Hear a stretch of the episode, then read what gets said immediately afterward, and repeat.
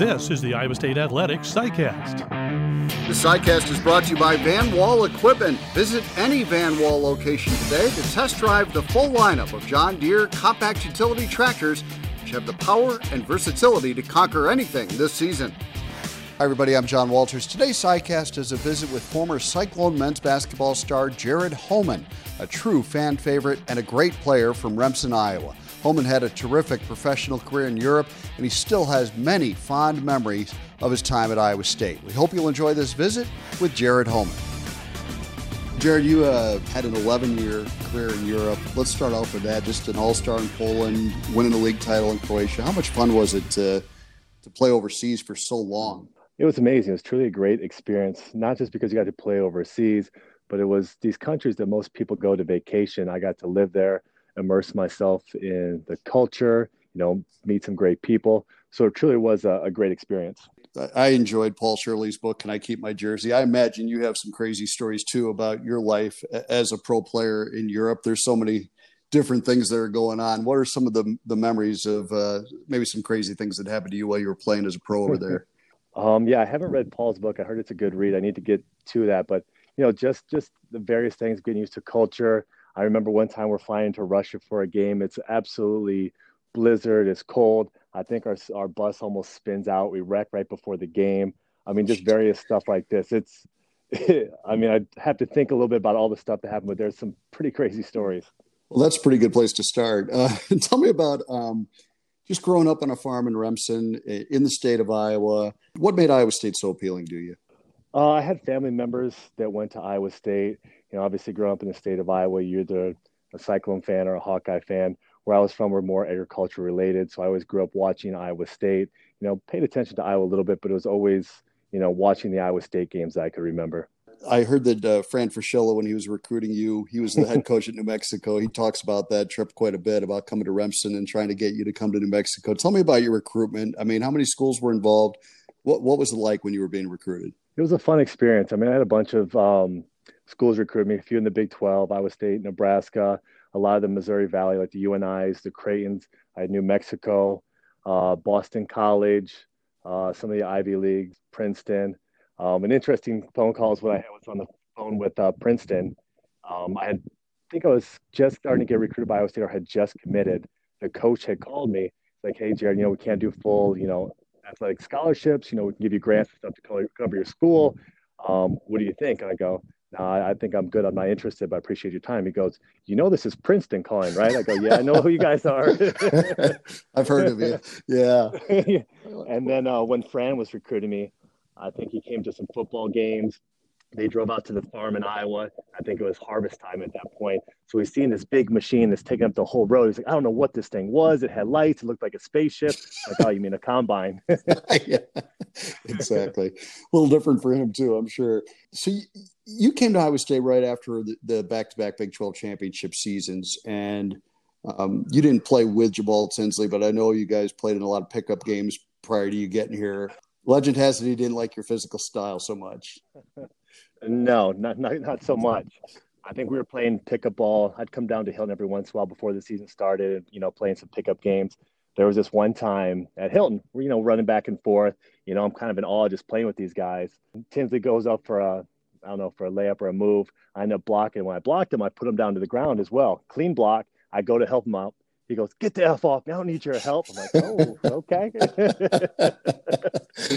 I'm like, "So that's how things are done in the Big 12." Yeah, it, it, you you got indoctrinated to it right there, and and you played for Coach Eustachy. I mean, going to his practices, there was no out of bounds. I mean, uh, t- tell me about playing for Coach Eustachy. Any good stories there? Uh, I mean, I could literally, you know, Paul Shirley wrote a book about all of his years in Europe. I could write a book just on Eustachy and his practices and the mannerisms. Um, but yeah, you were absolutely right. Things were very, very physical. Uh, I remember one practice, we're doing this three on zero rebounding where you got to get, I think, uh, you know, three to five rebounds, put it back in. Once you get those, you can get out the next guy in. I had the flu. I had a temperature. Didn't want to be at practice, but still going through it because if you can stand, you could practice. Um, halfway through three on a rebound, I can feel it coming up. Get to the garbage can, puke. All of a sudden, I hear Eustachy yelling, "Homan, what are you doing? We need you back in the drill. Get back in the drill." finish, pu- finish puking. go back right into the drill, get another rebound, go up, finally get to, get out. And I think it was my sophomore year. So that was three on zero rebound. Then we had three on three, where the team's on defense. They have to get three stops to get back out to go on offense. So anything could reset it from an offensive rebound, the team scoring, all those things reset it, and you get your three in a row starts over. Three guys were on there. I think I ended up getting an offensive rebound, dropped the ball, was walking back to the three point line to get back in line. All of a sudden, I hear the feel the ball hit me in the back of the head because their score just returned, just restarted. I turned around and Jake had just thrown the ball at the back of my head. I think as soon as I turned around, he knew he made a mistake. I took off after him. Let's just say he ended up in, under the bleachers in Hilton Coliseum.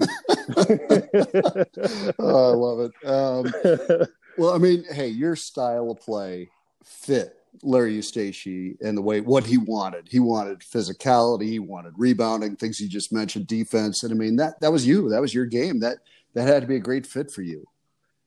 Yeah, it was. I mean, needless to say, when I got there as a freshman, I wasn't too much of an offensive prize. My game was based around being physical, defense, rebounding, which was kind of his his forte. And I think that's what kind of propelled me into being the player I was and gave me my roots to play professionally. Because I came into Iowa State, I didn't really have too many aspirations that I was going to be a professional basketball player.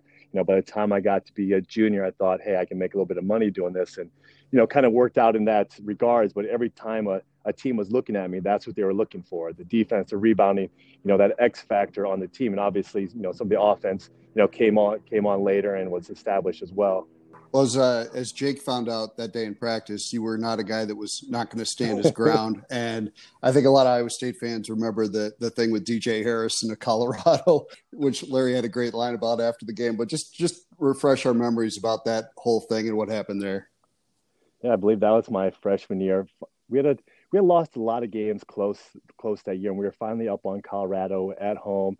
This was after halftime. I wasn't starting, so I was still on the bench. I think we had we're up by a little bit, and we started to give some of it back. So Eustachy was pissed, calls timeout, and was starting to yell at the team from the bench.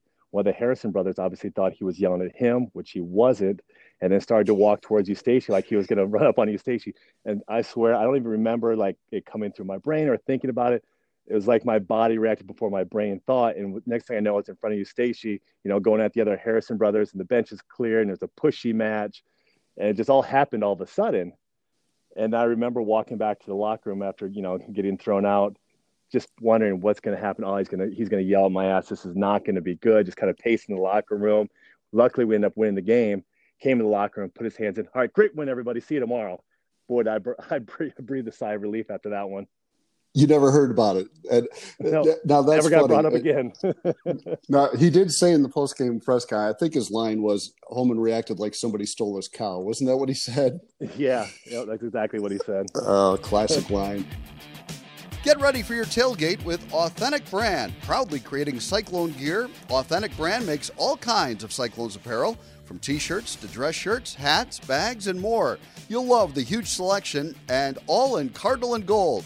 Find it at local retailers or order online at authenticbrand.com. All right, now I want to talk about your sophomore year. You guys make the NIT, and you really started to bond with Jackson Vroman. You guys made a great one-two punch in the post during your time together. How did how much did you guys kind of push each other every day to get better? We did. I mean, my freshman year at Iowa State, you know, like I said, my mentality was, you know, work hard. I actually got Mr. Hustle my freshman year, and then this guy comes in 6'11, skinny, athletic, and just has no quit to him. And, you know, I thought I had a motor on me, but Jackson just had another another level to him. And we would always play one on one. You know, Horace would ever pick up ball in practice. We would push each other. I think it was probably, yeah, it had to be my sophomore year.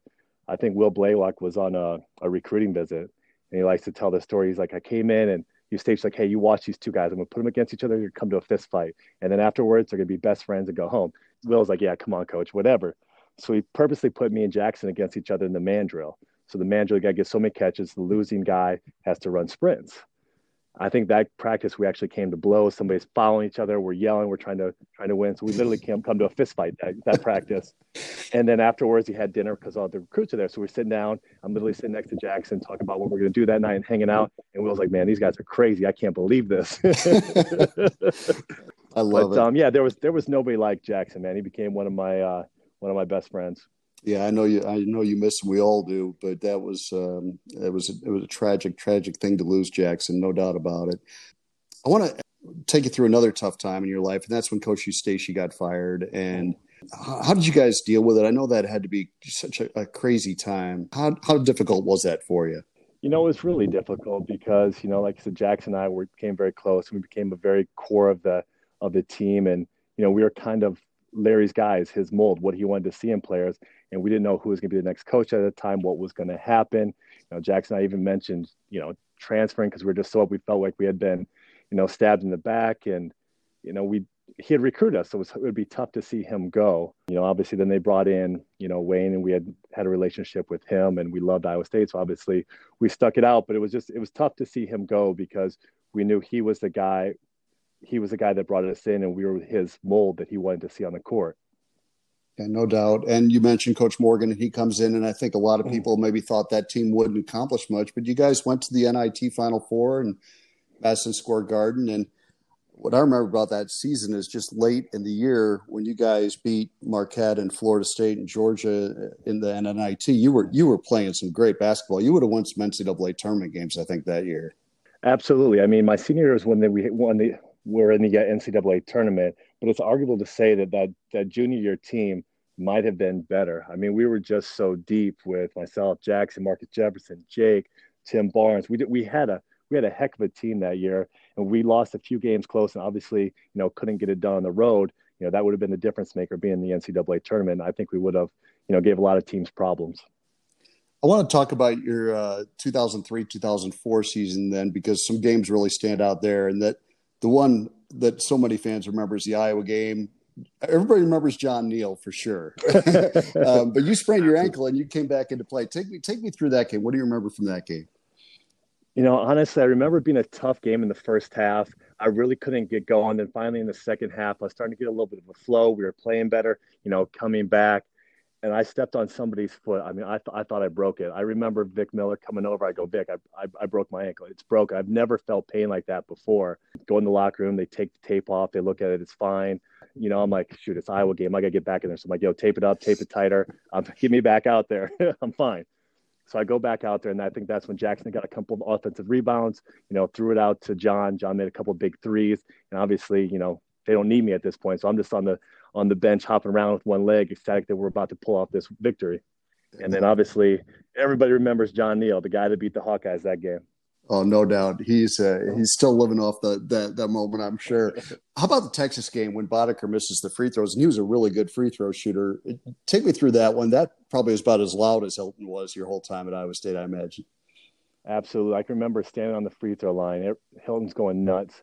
I swear I could see the the the rim actually vibrating from how loud it was and the echoes. And then when he missed both free throws, the second one, you know, it, it was like a jump ball. It got tossed around, tossed around nobody gained control of it. I finally get, I think I came up with the rebound with like, you know, half a second left and that kind of sealed it. And I just threw the ball up in the air and obviously just celebrated after that. So the game at Kansas, your junior year, one of the craziest situations that, that I can certainly remember in the history of oh. Iowa State basketball. You you're at the free throw line. It's a two shot foul. Tom O'Neill flips the ball out to you, and you miss the first free throw and Kansas rebounds. They run down the floor, and J.R. Giddens hits a three. Yeah. And and they end up counting that basket and then giving you the second free throw when they realize you should have had two shots instead of the one and one. Take me through the craziness and the confusion and everything that was going on during that scenario. Yeah, it was nuts because I think I got a pass from Jake, went up to the shot, got fouled, went to the free throw line, shot the first one, missed, and they got the rebound and took off. I just kind of stood there. I'm like, what, what, what, are they doing? I was, it just took me a second, like, what's going on? And then I'm thinking, wait, did I actually make it or was it one and one? What's going on? So I started to jog back and I'm like yelling at the ref, hey, it's two shots, it's two shots. They're not stopping the play. Obviously, Giddens goes and makes the three pointer. And then that's when the discussion starts like, okay, yeah, you get your one shot. I couldn't believe they didn't take the three points off off the board. You know, I don't know if that's ever happened since then and what the ruling would be now. Um, but apparently they said they couldn't take points off the board. Well, you could have certainly had a great win there at Kansas. Uh, that that crazy yeah. turn of events was huge in that game. You had that one, and then the end of regulation. Um, I think it was Langford hit a yep. three with his foot on the line. That would have been reviewed, and that would that sent it to overtime. So those two instances, you know that that was a victory. So, you know, basically would have been back to back victories at Kansas my junior and senior year. Yeah, we're gonna we're gonna get to that one. Trust me. But I, I, let's talk about your senior year. So, I mean, the crazy thing about that year is you guys start zero and five in the Big Twelve, and everybody has really written you guys off at that point. And all of a sudden, you win seven straight. What happened? You know, I think it just took a while. You know, preseason is you know a different beast. Once you get to the Big Twelve, it's a different style of play. And that year, we were meshing a lot of young guys. Will and Curtis really had to take the reins and became very focal parts. We lost Jackson. You know, Damian Staples stepped up his game and started playing better. Sheed Carver, Sean Clark, you know, they were all coming into their element. We had a very young, you know, kind of inexperienced team because you had Jackson playing so many minutes the year before, as well as Marcus Jefferson and Jake Sullivan. So these guys are really just getting their first real taste of the Big 12 and what it takes. And it just took us a little while longer than it should have to mesh. And then we just ran off of that string of, you know, seven straight with wins at Texas, wins at Kansas. Um, I don't think Coach Morgan is still happy with me after the win at Texas. I said it got to the point where it was just so bad we couldn't win on the road. I started bringing a sh- bottle of champagne with me on the road because I go, once I finally win this first Big 12 road game, I'm going to celebrate a little bit and it happened at Texas. So I popped the champagne, sprayed all over everybody, especially Coach Morgan. Coach Morgan said, Jared, it's a two thousand dollar suit. What are you doing? and that was I go, Coach, I don't care. It's worth it. Well, I mean, Iowa State hadn't won a road game since uh, the last uh, Big 12 championship season, 2000, 2001. It was a 28 game road losing streak in the conference. And so I, celebrating probably wasn't a bad call at that point. And I, wasn't that when the plane couldn't go back. They had a mechanical problem, so we had to stay in Austin for an extra night. That's correct. And it just happened to be uh, Mardi Gras in, in Austin. All right, we'll leave it at that. We'll leave it at that. That's, that, that you can imagine, let your imagination do the rest. All right, so going to Kansas though that year, they're ranked number two. I remember this game so well. It was an 11 a.m. tip. It was on uh, ABC, and you guys go into Allen Fieldhouse and you beat them. Tell me what that what that game was like you know, it's an emotional game, especially every time you play Kansas. Uh, I mean, they had a hell of a team, and it's tough to win there. Uh, especially the, the, the events leading up to my senior year. I mean, between my sophomore and junior year with the missed free throws, Miles punching me in the back of the head, the fight with Simien and Jackson, there was just so much that had happened the last couple years. And then my freshman year, I, they had a heck of a team. You know, gave us a pretty good whooping. So finally, my senior year, we got a good team. We're in a little bit of a roll and we just played well. I think Curtis played amazing. You know, I had a pretty solid game, clutch offensive rebound towards the end of the game. Ends up going into overtime. I believe I fall out, but but it was just a hard fought game, and we were able to pull it out. And you know, it's just one of those victories that's always going to stick with you. Yeah, that celebration was awesome after that game. I've got a picture of that down in my basement. You guys just all jumping up and down in, in each other's arms, Dave Bray and all you guys, man. It was just, it was really cool. Really cool. Today's SciCast is brought to you by Van Wall Equipment. Van Wall Equipment and John Deere are proud to support Iowa's farmers in the field and Iowa State athletics on the field. So you guys do make the NCAA tournament that year. Um, so you, you get in the tournament for the first time and you actually go on and you beat Minnesota to advance. Um, that had to be a good feeling to get in the tournament. Yeah, it was. I think we knew we could take care of business with Minnesota. It was going to be a tough game. And, and that game, the whole way through, I always thought we had the game. We were pretty much in cruise control the whole time. It was a tough game, but I never really thought there was a chance we are going to lose that game. And to be honest, when the pairings came out and then we saw that we are going to match up with North Carolina, of any team in the tournament, I did have a feeling that that would be one of our, our toughest matchups because they were just so deep, talented. They ran the floor like us, so we weren't going to be able to exploit that like we would have been able to with a lot of other teams. It, it was tough, man. We we didn't have a day's rest we only played six guys, you know, where they played eight, ten guys, no problem. So I just think they were, you know, well rested and, you know, had a heck of a lot of talent that year. Yeah, including Sean May, who was a, an All American, yeah. and you're going against him and 19 points and 20 rebounds against North Carolina, man. That's that's pretty good stuff. Yeah, you know, nobody wants their college career to come to an end, but if it has to, that's it wasn't a bad way to go out, you know, in front of 25,000 people having 19, 20 and I think I had 14 and 13 the first game against Minnesota. So yeah, it was it was a good good way to go out. Marvin Williams, I mean, was their sixth man, ended up being the second second pick in the draft that year. You know, having to guard those those two guys was uh, was a heck of a challenge. All right, you got it. You got to share with me. Tell me what you said to Marvin Williams. I just told him nothing but pleasantries. You know, he's a heck of a player. All right, so nah, he did. He thought he thought I was trying to be uh, cheap shot or too aggressive. I don't know if they don't play that way out there, but uh, I said, "Yeah, this is the Big 12. This is how we play. Ain't no cheap shots. If you don't want it, you know, don't come in the paint." I love it. Uh, now here's here's what now our, radio broadcast is pretty close to your bench, and so I remember vividly um, Stinson. He's getting on you during a timeout, saying you got a rebound. you had 20 rebounds against Sean May in that game. so Curtis, I think I rem- yeah, I think I remember that. You know, it's hard to the momentum of the game. We're all trying to hold each other accountable. And you know, I'm sure they had gotten a few offensive rebounds, and Curtis go home and get a rebound. I think it was know Arch, our, our manager Dave Edwards, like, yo, Curtis, it's not even the end of half. He's already got 11. Like, oh, shit, my bad, man. now, you were a pretty good shot blocker, too. Great shot blocker, actually. And, and a lot of it on help defense, and, and you still hold the school record. Does that make you feel pretty proud to know that you still have that, your name at the top of the record book there? Yeah, I mean, it's not bad, bad for an unathletic white farm boy from Iowa, so I guess I'll take that one. yeah, 235 I mean, blocks. What, what made you a good shot blocker? I think a lot of it was just timing. Also, the physicality played a part in it. Usually, a lot of people think, you know, shot blocking is only athleticism. But if you're able to put your chest on somebody and, and, and stop that guy's momentum, you know, he doesn't have as big of a, a, lift or jump, so you can able to body him up. And I like blocking uh, shots with my left hand. You know, a lot of guys are right-handed, so it just made it easier to block shots as well. You know, you uh, to this day, so many Iowa State fans just uh, think so highly of you, and they, they just loved your style of play. You're a fan favorite to this day. What do you think it was about? Was it just the way you played, or, or what do you think it was that that Iowa State fans love you so much? I don't know. I, I, think that just kind of, you know, sacrificing my body for the good of the team, and, and also the fact that I'm a farm boy from Iowa, kind of one of their own, plays it plays a part into it. And going to Iowa State, you know, I had all these schools recruited me you know, looking back, you know, some people wish they would have done this, that. Uh, I have no regrets going to Iowa State. It was absolutely the right decision. And now the whole discussion is, you know, should guys get paid? You know, if you could have gone to Europe, would you have left early? What kind of money?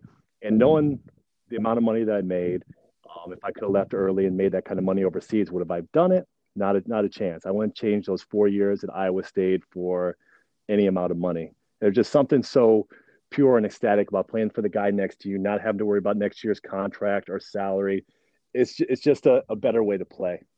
I couldn't agree with you more. That's awesome. And tell me now, like what you're doing now. Your pro career's over, as I mentioned, 11 years. That's a good long career. Tell me what you're doing now. Uh, so now I'm out in New York. I'm in the medical device business. Um, two of my really good friends from back in Iowa State days, I'm still close with. Dave Edwards uh, was the manager, and then assistant coach John Neal. Obviously, everybody knows.